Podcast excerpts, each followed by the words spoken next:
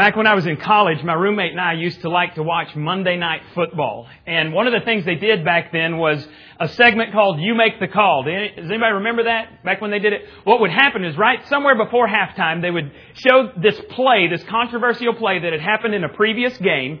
And then before the referee would make the call, they would say to you, you make the call. And so my roommate and I had both played football in high school and we were big time into football and we would argue during the commercial before they came back and showed you, know, the, the, they show you the play again and they'd give you the opportunity to, uh, to make your call and then they'd tell you what was going on and they would, um, tell you the rule that it was based on. Well, we loved you make the call. We had a great time with that. Well, during this whole Da Vinci Code series, what we're going to do is we're going to pre- present to you the evidence that is um, that is on the side of the Bible, and then we're going to present to you the evidence that's supposed to be on side of the Da Vinci Code, and then we're going to say at the end, you make the call. That's our whole desire is for you to weigh the evidence and to make the call. So let's get started. Now, since very few of you have uh, read the book or gone to the movie, and by the way, I, I intend to go to the movie this week. I have read the book. I've done lots of studying on it.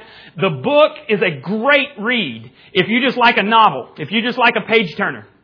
Uh, Jason said this morning in, in the, the group that's meeting here, he said, you know, he likes short chapters. Well, it's short chapters, but every chapter leaves you hanging. Dan Brown is a great novelist. About halfway through the book, I got mad because it started attacking Christianity and his agenda came out. But let me just give you just the basic uh, plot line of this thing that's going on. Tom Hanks's character, he is, uh, he is playing Robert Langdon, who is a Harvard symbologist who just happens to be in Paris, France, on the night that the director of the famous Louvre Museum is murdered. Now, Robert Langdon is, is brought by the French police to the Louvre to, to help them under the, under the guise that he's going to help them solve this murder. Um, but really, Robert Langdon ends up being the number one suspect in the murder. He doesn't know that, and so they're trying to pick his brain and trying to figure out all this stuff. Well, the, the guy who was the director of the, the, the Louvre his granddaughter's name's Sophie, and she comes involved in this. So Robert Langdon and Sophie run around all over the countryside in France. They end up going to England and, and all these different places trying to, to figure out what's going on because they have stumbled on this secret society. And the secret society supposedly protected the explosive knowledge that Jesus Christ was actually married to Mary Magdalene, had a child named Sarah. Because of persecution from the early church, they ran away to the to France and started this uh, dynasty, the Merovingian dynasty. You know, the kings of France. I mean, you talk about the wildest imagination possible. That's what's going on in this in this whole book. And so he just stumbles onto all of these things, and and then what he says is in the book that Jesus was not considered God's son, was not considered divine until Constantine, which was 300 years or so after Jesus died. And then he says that the, that the early church um, covered up all of these loads and loads of documents that supposedly backed up all of his claims. And so it's, it's kind of crazy.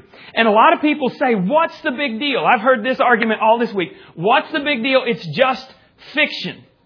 Well, let me tell you what the big deal is. Ryan uh, and Mandy went to the movie the other night and they said he heard people in Tyler, Texas say, Oh yeah, this is true. This stuff's true. This is real.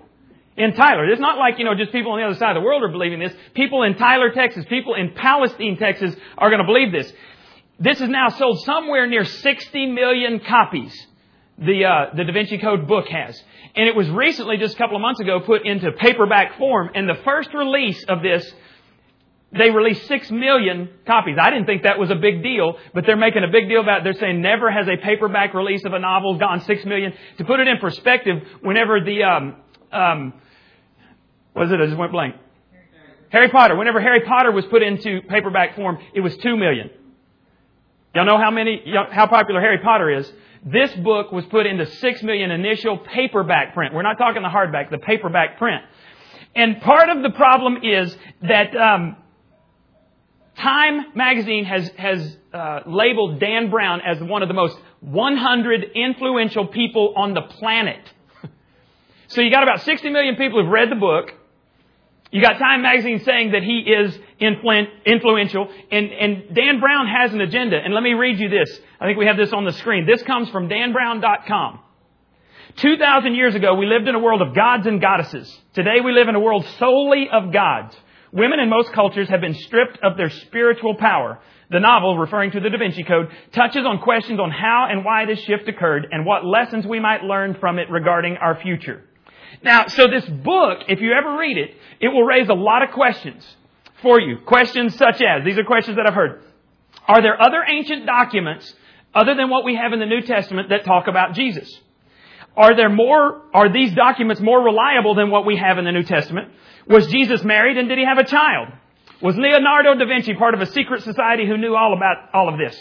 Was Jesus human or was he divine? What was the Holy Grail and how long will it take for all of us to sort this out?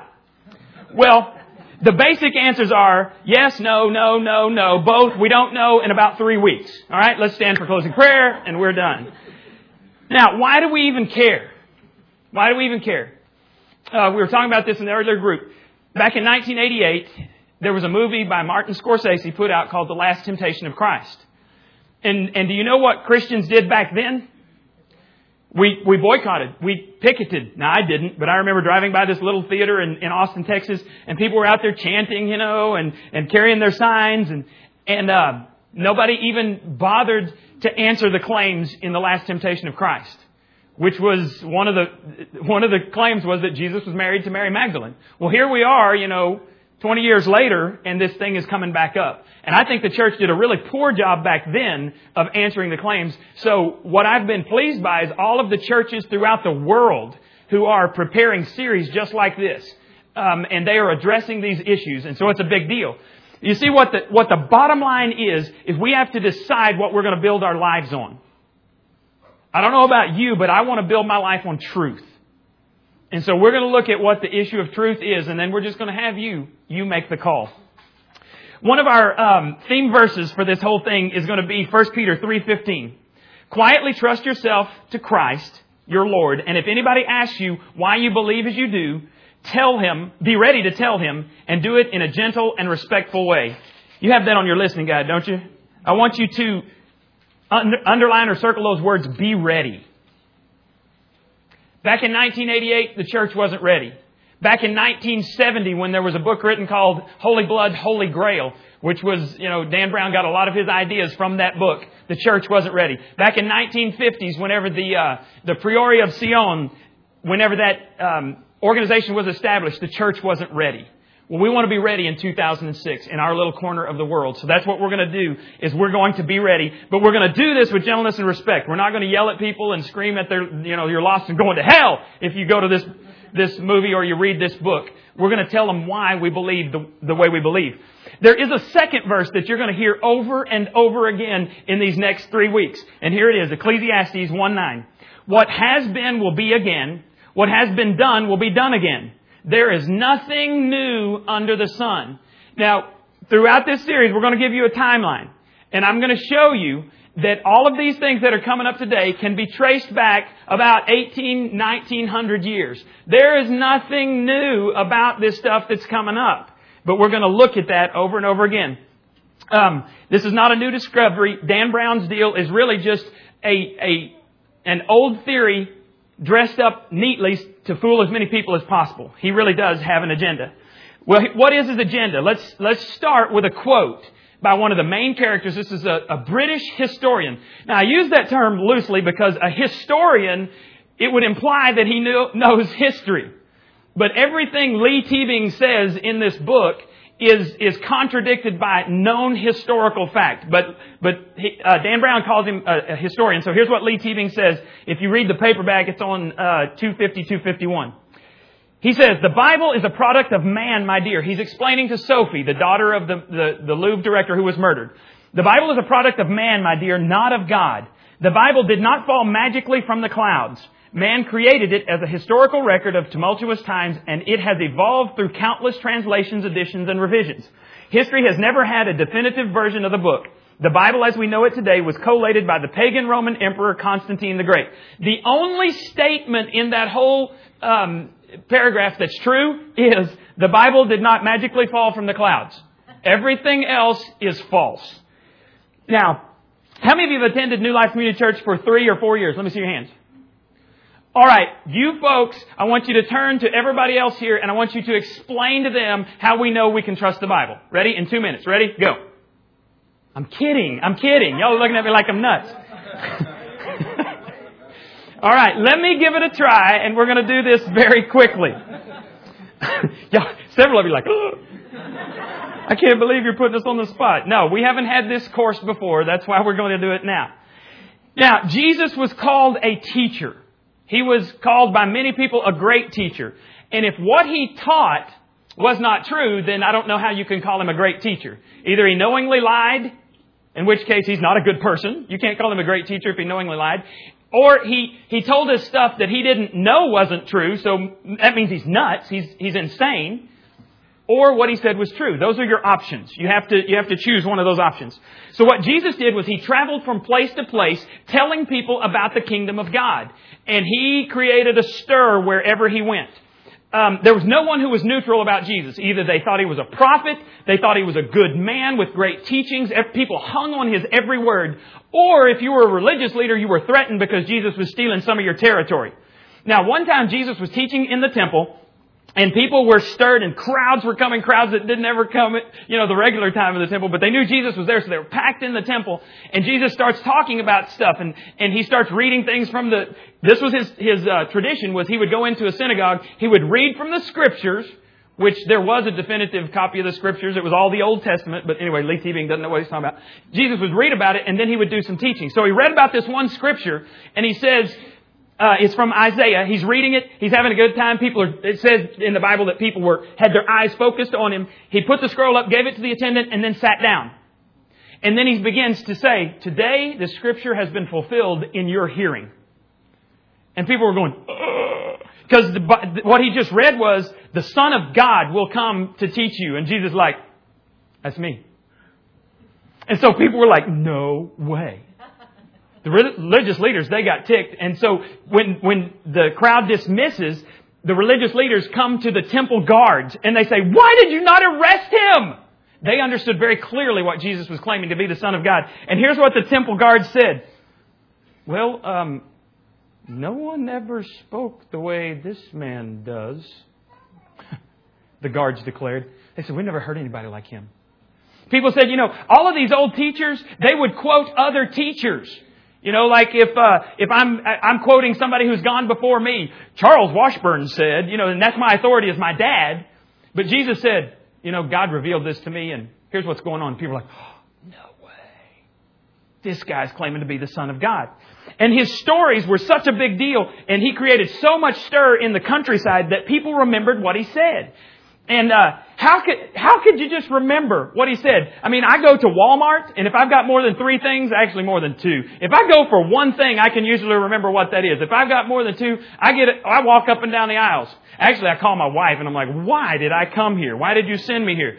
Janie has the store diagrammed and she knows, you know, she can, she's very efficient. So I'm like, you go, baby, because she knows where it is. But if I go, I'll call her and say, what aisle is it on? She'll say, oh, it's aisle eight on your right. I don't even bother to try to find somebody in Walmart because they don't have a clue where it is. I'm sorry if you work there. Um, maybe you do, but the people I come across, they don't know where it is. I forget. I, I'm 41 years old and I've been doing this for about 10 years. I think it's children. I think that's why I've lost my mind. But I'll walk from one room to the next room and go, why am I here? There was a reason that I walked into this room. I have no clue what it is. How could you remember what Jesus said? Now, you gotta understand, First century people lived in an oral culture. That means they talk. I want you to, now this one you actually get to answer. This isn't a joke. I want you to turn to somebody and I want you to guess in the Mediterranean culture, those people who lived around the, the Mediterranean Sea in the first century, guess as a percentage how many people could read and write. Alright? Turn to somebody and just guess. How many of you said less than 10%? Alright in the Mediterranean area, about 5% of people could read and write. Alright? So in here we would have four or five people that could read and write if we were representative. Now, when you take Israel, the Jewish culture, about 3% could read and write. So they could read the Old Testament and they could uh, understand it for themselves. So in the culture at night, they didn't sit around and watch TV. You know, they didn't watch Geraldo at Large or whatever that is. I hate that show. Um, they didn't watch the evening news. What they did was they sat around the campfire and they told stories and wise sayings. Now, you may have, have experienced this. Like, my kids, when they were younger, they would have their favorite books that, that I would have to go in and read. You know, they're like under four years old. And you go in and you read them. And some of the books are long, man. And I'm laying down and, you know, I'm reading it. And, and some nights I'm just tired. Some nights, you know, maybe there is, you know, a news story I want to see. And so you try to skip a couple of pages. And you're like, no, Daddy, that's not right. Daddy, you're wrong. You, you messed up. Yeah, start over. Oh, dear Lord. And you're going, oh, I just ruined it. You know, I'm wasting another five minutes. And, and it got to the point with my kids that what I would do is, is I would read a book and, you know, I would get bored, so I would start leaving a sentence blank. I'd say, you know, um, the was it was in the, that's, that's a, one of their favorites, closet. And my kids would fill it in. I was amazed at their ability to remember things. You ask my kids, we're going on, on trips sometimes, and if, if they quit watching the DVD or we run out of DVDs, then we'll have conversation. They'll say, Daddy, tell us a story. But they don't, sometimes they want to hear news stories. Most of the time they'll say, Daddy, tell us about your roommate, because I told them crazy things that we did in college. Daddy, tell us about Popeye and goggles. We, we never knew these two kids' name in college, so one of them had these real thick glasses like the old Gilligan's Island, you know, the guy that, that was lost and, oh, oh, he had these big glasses. Well, he was, that was, that was Goggles, and the other guy kind of had an eye like this, and he talked kind of funny, so we called him Popeye. We were we weren't real kind, but Popeye and Goggles. I said, "Tell us about Popeye and Goggles." And if I leave out one of the details of the story, Daddy, that's not what you told us last time. So we understand in their, in their world, especially before they can read, they want to hear stories. They know the story of how Janie and I met. They know our, our uh, whole story when I proposed to her in San Antonio. They want to hear the stories over and over. And that's what you had in the first century. In Jesus' day, imagine a culture where all they did was they told the stories over and over again. It's one of the reasons why when you read the Gospels, when we talk about Gospels, we're talking the first four books of the New Testament. Matthew, Mark, Luke, and John. And that's where the teachings of Jesus, the actual quotes of Jesus are contained. It's why Jesus, over 80%, one scholar said 80% of the teachings of Jesus are in stories or they're in a form that can be easily remembered. It's because it was an oral culture. That's the way they did things and that's the way they were passed on.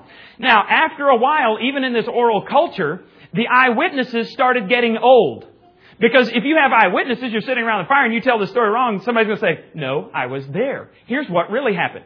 Well, they realized that they needed to write down the story so that the story could outlive the eyewitnesses. And so that's what they began to do. All these, some of these uh, false teachers began to pro- crop up and they said, no, we got to get the true story down before the eyewitnesses die. Now, um, so they wrote it down. And, and, over a lot of time, a lot of other documents were written about Jesus. And some of them were called Gnostic documents. Um, Gnosticism comes from the word knowledge, and it has the idea behind it that there is some secret knowledge that you have to attain to be uh, to reach godhood. That you can you can become divine if you just discover this secret knowledge inside of you. Um, it was something that that um, today we would call the New Age movement. Now, again, you remember that we said there's nothing new under the sun? Even back in, in the first couple of centuries, there was something that they, that was very much like the New Age movement today. It was called Gnosticism. Um, Today in Islam, there's a New Age type movement that's called Sufism. In Judaism, there's a New Age type movement called Kabbalah. You know any famous person who follows Kabbalah? Madonna. And I just read yesterday, Ashton Kutcher also follows Kabbalah. So it's this kind of put everything that you want. It's like going to a buffet and I'll take a little bit of this and I'll take a little bit of this and a little bit of this. It's combine all the religions, the things that you want from all the religions and you come up with your own new religion. It's not new. There is nothing new under the sun. The, God, the Gnostic documents would have stories in them that were radically different from the Bible. Gnosticism was this whole religion that emphasized secrets and whether you're on the inside and whether you could get the secrets. So the early church leaders realized that, you know, some, they should have some type of criteria. They needed to have a standard. Many of you have heard the word canon. They needed to have a standard. Well, well, canon just means a standard or the form that you're going to follow. The canon of the New Testament means these are the standard books, and they realized that they had to have some type of way to make sure that this was true. Now, let's say today that I tell you that my foot is one yard long. How many of you buy it? My foot is one, there it is. Well, I really sincerely believe this. And what's true for you may not be true for me, and what's true for me may not be true for you. But my foot is 36 inches long. How are you going to determine whether I'm nuts or not? I have a yardstick. I have a standard by which we can measure. And you can throw it down there and you can say, stick your 36 inch foot down there and let's see. So I stick it down here and I say, it is 12 inches long. And you're like, Doug, you're nuts. We have a standard. 36 inches long. You're just wrong, buddy. But I sincerely believe it. Now, this is what we're going to do with, with this whole study, was we're going to show you that there's a standard that was established for the Bible, and that's how we got the New Testament Bible that we had. So they came up with this standard, and there were three criteria. This is on your listening guide. This is what you need to know to realize how we got our Bible. The first criteria was this were the documents written by an apostle or someone close to an apostle. Now, you need to understand for our talk today, apostle actually means one sent out, but when you're talking about New Testament times, an apostle was someone who was an eyewitness both of Jesus' life and his death and his resurrection. Alright? So for a book to be considered authentic, it had to be written by an eyewitness or someone who hung out with an eyewitness. Now, when you think about the first four books of the New Testament, tell me what they are. Matthew, Mark, Luke, and John. Now, you gotta understand this, because Matthew was actually the tax collector. Another name for him was Levi. He was a tax collector. He was one that Jesus called from tax collecting into following him. So would he be an eyewitness? Yes, he would. Mark. Mark was a student of Peter. Was Peter an eyewitness of, of, of Jesus? Yes, he was. He's the most bold one. He's the one that made lots of mistakes. But he was an eyewitness of Jesus' life. And so one of his students was Mark, who wrote the book of Mark. Luke. Luke was a doctor. He was a physician. And I'm reading through Luke right now in my own personal devotion. And, and I'm amazed at the detail that Luke, now you think about a doctor. Would a doctor just accept anything out there as, as true? Hopefully not. Not the doctor I want to go to. I want this guy to have studied. And he says, he's writing this to his friend named Theophilus, and he says, I have diligently searched the facts so that you, Theophilus, most excellent Theophilus, may know what is true and what really happened in the Christian religion. And you know who he hung out with a lot? Paul. You heard about Paul? Paul wrote at least 13 books of the New Testament. And he was an eyewitness, alright?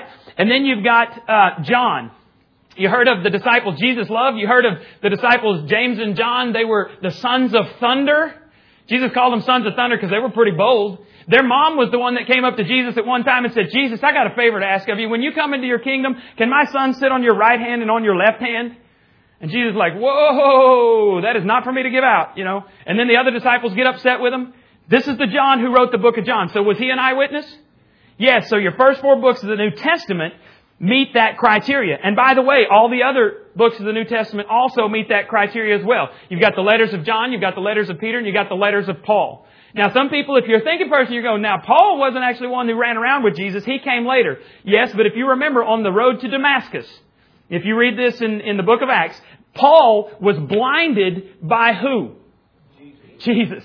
Says he, he was blinded. Everybody else saw the light. They weren't blinded. Paul falls down blind, and then he hears a voice saying, who are you? Why are you persecuting me? And, and Paul re- refers to him as Lord. And then later Paul says, I saw Jesus Christ alive on the road to Damascus. So he qualifies as an eyewitness. So you got 27 books in the New Testament, all written by eyewitnesses or people who were uh, very close to eyewitnesses. Now, the other thing is, let's just write this down real quickly so you can understand this. Let's say that this represents when Jesus is born. Alright, we're going to do our timeline right here. This is when Jesus was born. Now, we know that Jesus died. I'm going to put the cross there. He died around 33 AD. We don't know that it's an exact date, but we do know that, that, you know, AD, BC, that's, that's based on Jesus' life. So we got around 33 AD that Jesus died. Alright? There's where he died on the cross. We know that for 40 days after he was resurrected from the dead, he appeared to different people.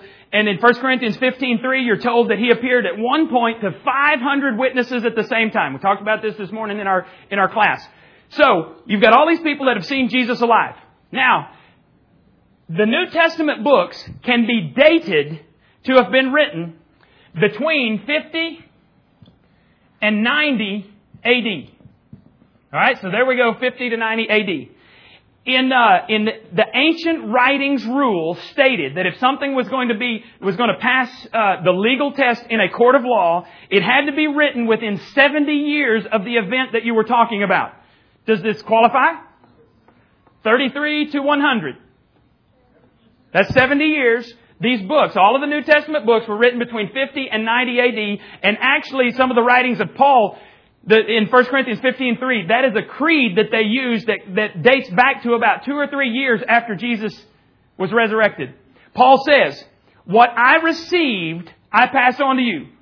That Jesus came according to the scriptures, that he lived according to the scriptures, he died according to the scriptures, he was raised again according to the scriptures, and then he appeared to Peter and all the apostles, and then he appeared to 500 people at the same time. So Paul, that, that little creed has been dated back to right here about 35 AD. Now this is real important because I want you to realize something. If you are going to go into a court of law and you're going to sit on a jury, whose testimony are you going to believe? Are you going to believe the eyewitnesses or are you going to believe people that lived two, three, four hundred years after the eyewitnesses? Which one are you going to consider most credible? Hello? Eyewitnesses. All right, you're sitting on the. I hope you're going to consider eyewitness. If not, I don't want you on my jury. I'm going to tell my, not my lawyer to strike you. All right? Now, you're going to listen to the eyewitnesses. This is big time important. Because when you're talking about the Gnostic writings, and by the way, they call them Gnostic Gospels, which is, which is a bad title for them. Only three or four of them are supposed to be Gospels. The Gnostic Gospels, the earliest one, the most famous one is called the Gospel of Thomas. And I'm going to read you some in a minute from the Gospel of Thomas. And I mean, you know, some kind of peyote that you had to be on to write the, the Gospel of Thomas. It's just crazy. The Gospel of Thomas, the earliest one, the latest book here was the Gospel of John. Alright, that's the last, the latest written book of the New Testament. The Gospel of Thomas is the earliest Gnostic Gospel, and we date it around 150 AD. Now, just a thinking person, which one are you going to trust more? The ones written here, or the ones written 100 years after Jesus' life? Now, according to the ancient writings rule, would this 150 AD, would this uh, hold up in a court of law back then? No. All right. Every other Gnostic gospel was written two to 400 years later. All right, you understand where we're coming from? So if you have on the one hand, you've got eyewitness testimony that we can date to the first century. Or you've got testimony over here that comes two to four hundred years after all the eyewitnesses are dead. Which one are you going to, which one are you going to believe in? Hello? My dad was in World War II. My dad was on Guadalcanal. And Dad and I have talked for hours.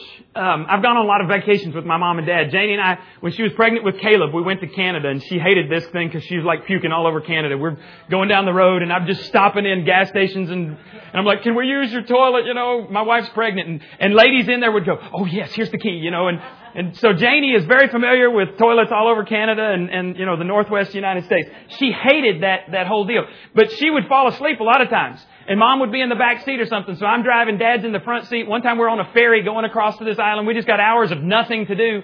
And dad is telling me the most fascinating stories about being on Guadalcanal, about about air raids when the Japanese would come and the sirens would go off and dad would run jump in the foxhole and one time there was a Gila monster in his pants leg and he said that was quite fun. And he talked about snipers picking people off while he's standing in line to, uh, to, to have their, their evening meal and how they had to run for cover and it took them a long time to find this lady. It was, it was actually a lady that she was naked, painted the same color as the tree and she's firing, picking off people in the chow line and eventually they, they knocked her off. Well, I've been with dad to his reunions, the CB reunions, the construction battalion. And I've sat around fascinated by all these men telling stories.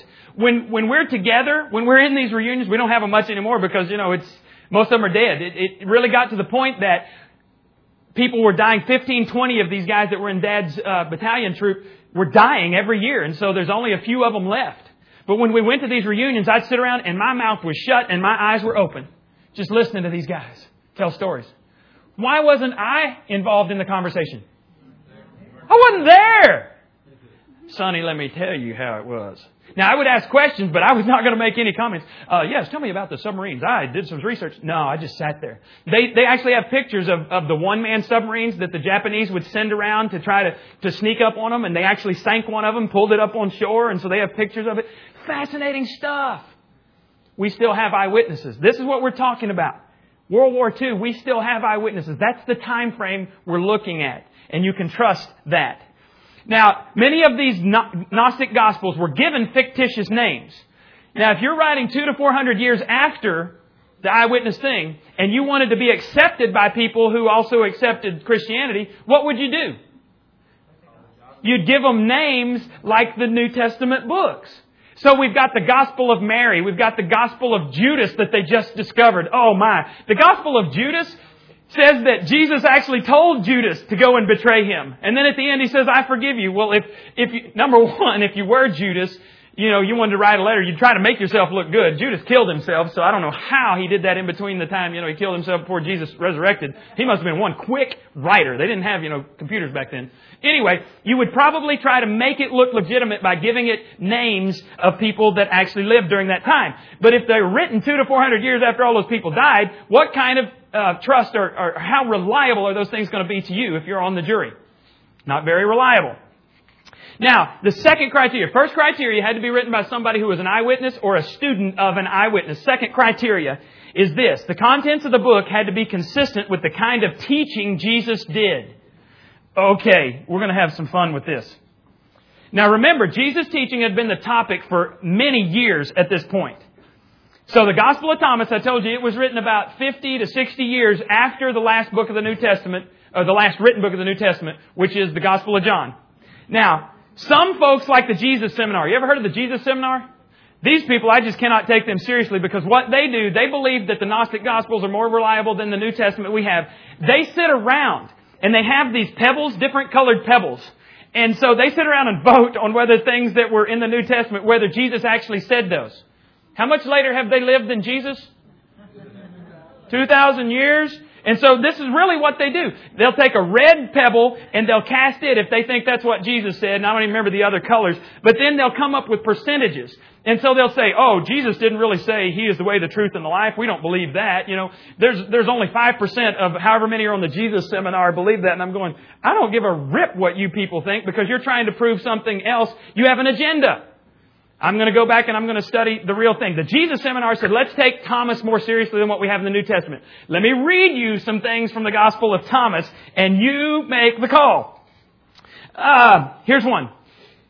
Jesus said, blessing on a lion if a human eats it, making the lion human. Foul is the, is the human if the lion eats it, making the lion human. Mm. Yeah, exactly. Here's number 56 of the 114 sayings of the Gospel of Thomas. Whoever has come to know the world has discovered a carcass, and whoever has discovered a carcass, of that person the world is not worthy. Ah. Here's one of my favorites.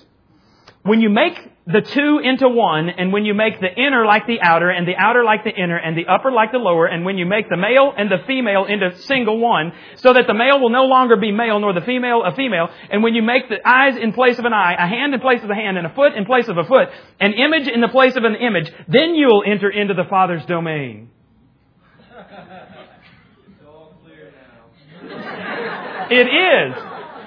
I'm thinking I need to take some type of medicine to understand this. You know, smoke some peyote or something. Then, then, oh. Now, the simple fact is the Gnostics tried to steal Christian names to promote a pagan religion. And Christianity from the beginning has stood against paganism. If you read the, the Da Vinci Code, you'll see that really the agenda is this sacred feminine and that sex is the highest um, uh, possible act that you can do, and you can only know God through sex. And then they describe these bizarre sex rituals. I mean, I, I actually felt like I needed to take a shower after reading some of these sections because I felt dirty. Um, because it's just, I'm going, no way does this guy claim to be Christian. By the way, Dan Brown on danbrown.com does claim to be Christian, but then if you read the rest of the paragraph, you'll understand his idea of Christianity and the Bible's idea of Christianity are far different. Now, here's uh, the last this, we'll use this next one next week when we talk about no girls allowed because one of the claims is that, that Christianity used to be, you know, gods and goddesses and we got rid of the goddesses and it's only gods and all that stuff. This is from the last part of the Gospel of Thomas. Ladies, I think you'll like this one.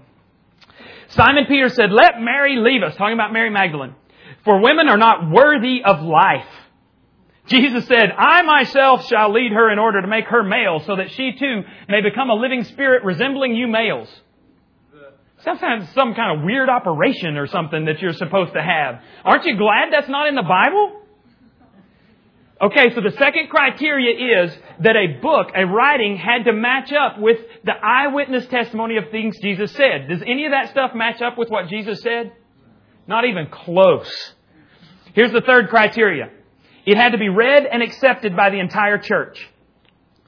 So it had to have wide use widespread use and, and acceptance by the church. Now you gotta understand, the church wasn't just in Jerusalem by this time. Paul had gone on his missionary journeys. He'd gone on three of them. So all through Asia Minor, even over to Rome, there were churches everywhere. And the churches from the beginning, from the time of Jesus, when the books were written, 50 to 90 AD, they had to have universal acceptance in order to be included in the Bible. So this whole idea that the Bible was put together by Constantine in 325 AD is just pure nonsense. That's not even what the council was about. Councils were sometimes called together because they were trying to defend Christianity from these wacko people that write stuff like the, the Gospel of Thomas and so in 325 AD, they weren't even discussing whether not to put the Bible together. They already recognized the Bible for 300 years before that. What they were discussing was, is Jesus of the same essence of God? Because these people rose up and they said, no, Jesus, the Gnostics, they, they didn't like the physical. They said that spiritual is all that mattered. So if, if physical doesn't matter, they say, get drunk, have sex with as many people as you want to have sex with, because the physical doesn't matter. All that matters is your spirit. Christianity has said from the beginning, we are both body and spirit. And, and so it does not match up whenever you try to add those things together. So, there's one uh, scholar who said none of the non-canonical gospels comes close to meeting any one of these three criteria, much less all three. Does that make sense? So, does, is, is, everybody clear on how we got our Bible? There were three criteria. You had to be eyewitnesses, had to, or somebody close to an eyewitness. It had to have universal acceptance, and it had to match up what Jesus said. Now, New Testament professor William Barclay said, it is the simple truth to say that the New Testament books became canonical because no one could stop them from doing so. This means that what you have in the New Testament passed all of these tests. What you have uh, in the in the Gnostic writings did not pass the test. Here's Josh McDowell responding to why does it matter and why are we responding to all this Da Vinci Code?